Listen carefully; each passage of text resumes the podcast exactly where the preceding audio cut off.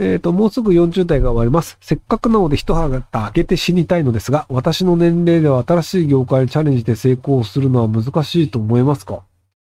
えっ、と、柳瀬隆というおじいさんが、あの、あんまり可愛くもないアンパンマンが主人公の絵本を書いて、で、売れたんですけど、確かに64かなんかで書き始めたんですよね。で、その後大成功して、あの、めちゃめちゃ遺産を残してるっていうのがあったりするんで、なので、やる気になったら別に年齢は関係ないんじゃないかなと思いますけど。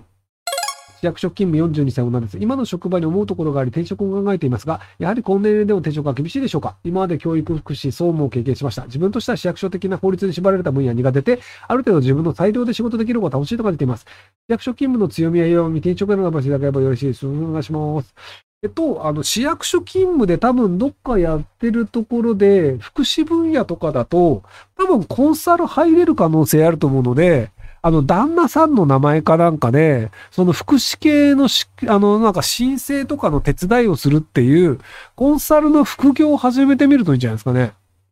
で、こういう形で書類を出したりすると取りやすいですよとか、こういう証拠を出すと取りやすい、あの、えっと、書書類を出すと取りやすいですよみたいな、なんか介護の仕事をだ、あの、始めたいんですみたいなで、補助金欲しいんですみたいな場合の、そのコンサルみたいなのを、あの、旦那さんの名前でスタートして、実態としてはモカさんがやるっていうのになって、どれぐらいお金がもらえるのかっていうのを一回試してみるといいんじゃないかなと思います。で、ある程度独立できそうと思ったら、それで独立すればいいんじゃないかなと思いますけども。人間関係、仕事内容、給料面が理由で転職しようとしています。りょうきさんが考える円満退社をするための退社理由をいくつか教えてほしいです。えっと、家族が病気、家族の仕事を引き継ぐ、えっと、なんかあの、えっと、まあ、えー日本の場合だと女の人しか使えないみたいなんですけど、旦那さんが、あの、なんか転勤で行くので、ついていかなければなりませんとか、っていう感じでは割と円満になりがちなんじゃないかなと思いますけど。あと、まあ、あの、病気っていうのも円満ですけどね。だから病気になっちゃう。だから、どちらにしろ何か、何らかの嘘はつかなきゃいけないんですよね。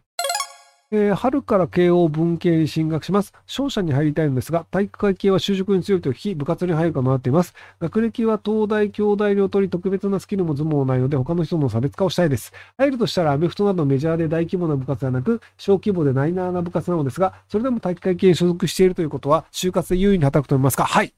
えーもちろんそれだけを武器に就活するわけではないです。とただ、あの、チームワークのある体育会系じゃないと、あまりプラスにならない可能性があります。なので、あの、やりたい部活っていうのが小規模でマイナーで、例えばそのペタンクとか、アーチェリーとかだと、そこまで評価されない可能性があります。要するに、あの、会社って、チームワークで動けるかどうかって超重要なんですよ。あの、組織力で動くものが会社なので。なので、あの、まあ、その、チームワークのスポーツやってましたってなると、その上下関係とか、同僚とか、どうやって立ち振る舞いをするか、みたいなのが分かったりするので、なので、あの、体系、会計やってる人って会社の中でもきちんとポジション取れるよねっていうのがあったりするんですけど、でも大会系です、アーチェリーですって言われても、それチームワークあんま関係ないよねってなったりするので、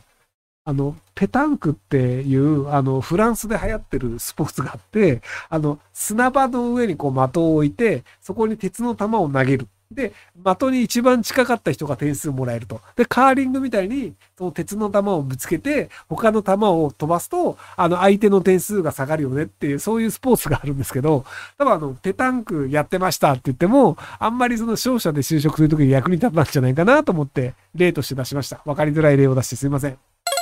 えユーロ、ドルが今安くなっているよう分かりやすく解説してください。えっと、銀行がやばいからです。えっと、あの、アメリカのシリコンバレーバンクと、えっと、シグニチャーバンクっていうところが破綻して、で、もう一個名前忘れた銀行が潰れそうっていうので、あの、4兆円ぐらいお金が入って、で、クレディ・スイスっていうスイスの、えっと、スイスの中で一番でかいのかなあの、世界の中でもトップ10に入るでっかい銀行が潰れそうになりましたって言って、UBS ウォーバーグっていうところに買われたんですけど、とは言ってもその債券持ってた人っていうのが債券が紙切れになっちゃったよね、みたいになったりして、金融市場どうなるかわからんよねっていうのがあったりするので、基本的に投資やべえよねっていう状態になってます。なので、あの、ビットコインとか、日本円とかの価格が上がったりします。